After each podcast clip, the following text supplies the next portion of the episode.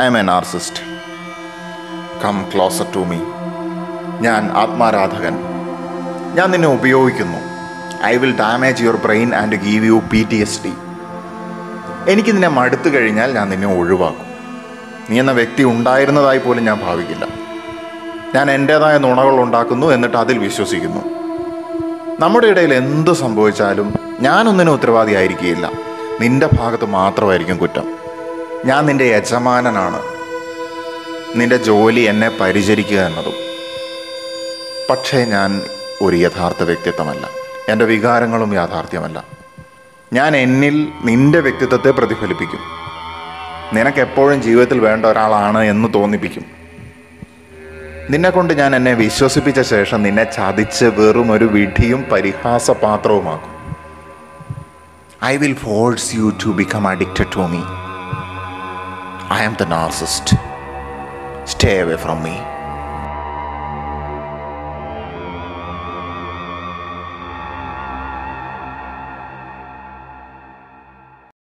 ഒരു പ്രസിദ്ധമായ ഒരു കാർട്ടൂൺ ചിത്രമുണ്ട്. ചിറക് വിരിച്ചു നിൽക്കുന്ന ഒരു കുട്ടി. ആ കുട്ടിയുടെ ചിറകിലെ തൂവലുകളെ വെട്ടിക്കളയുന്ന ഒരച്ഛൻ. ഒരച്ഛനും അമ്മയും അവരുടെ കുട്ടിയെ എങ്ങനെ ജീവിതത്തിൽ വിജയിക്കണം? എങ്ങനെ സ്വപ്നങ്ങൾ അച്ചീവ് ചെയ്യണം? എന്നതിനെപ്പറ്റി ഉപദേശിക്കുകയായിരുന്നു. കുറേ നേരം ഉപദേശം കേട്ട് മടുത്തു കഴിഞ്ഞപ്പോൾ കുട്ടി തിരിച്ച് അച്ഛനോട് ചോദിക്കുകയാണ്. അച്ഛന് ചെറുപ്പത്തിൽ എന്താകാനായിരുന്നു അല്ലെങ്കിൽ ആരാകാനായിരുന്നു ആഗ്രഹം? അപ്പോൾ അച്ഛൻ പറഞ്ഞു എനിക്ക് അറിയപ്പെടുന്ന ഒരു ഐ എ എസ്സുകാരനാകണമെന്നായിരുന്നു ആഗ്രഹം. കുട്ടിയുടെ അടുത്ത ചോദ്യം വന്നു ഇപ്പം അച്ഛൻ എന്താണ് ആയിരിക്കുന്നത്? അപ്പോൾ അച്ഛന്റെ മറുപടി ഞാനിപ്പോൾ ബിസിനസ് ചെയ്തുകൊണ്ടിരിക്കുകയാണ്. അപ്പോൾ ഇവിടെ ഒരു വിരോധാഭാസം നമുക്ക് കാണാം.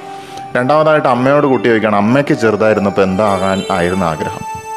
അപ്പോൾ അമ്മ പറയുകയാണ് എനിക്കൊരു ഫാഷൻ ഡിസൈനർ ആകണം എന്നായിരുന്നു ആഗ്രഹം. അപ്പോൾ അമ്മയോട് കുട്ടി ചോദിച്ചാൽ അമ്മ ഇപ്പോൾ എന്താണ് ആയിരിക്കുന്നത്? അമ്മ ഇപ്പോൾ ഒരു സ്കൂളിലത്തെ ടീച്ചറാണ് ആയിരിക്കുന്നത്.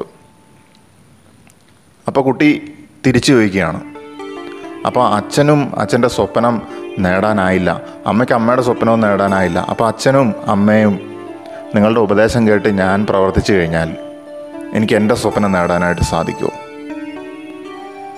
ഏകരൂപവൽക്കരണം. സൊസൈറ്റി ഒരു വ്യക്തിയെ സാധാരണക്കാരനായിരിക്കാൻ വേണ്ടി നാലു വശത്തു നിന്നും ഫോഴ്സ് ചെയ്യുന്നു.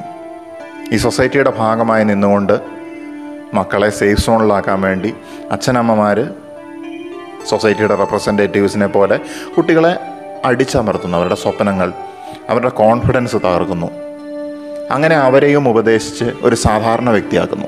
അപ്പം അതുകൊണ്ട് തന്നെയാണ് തീർച്ചയായിട്ടും നമുക്കിന്ന് മഹാരഥന്മാരെ പ്രതിഭകളെ പുറത്തേക്ക് കാണാൻ പറ്റാത്തത്. നമ്മുടെ എഡ്യൂക്കേഷണൽ സിസ്റ്റം.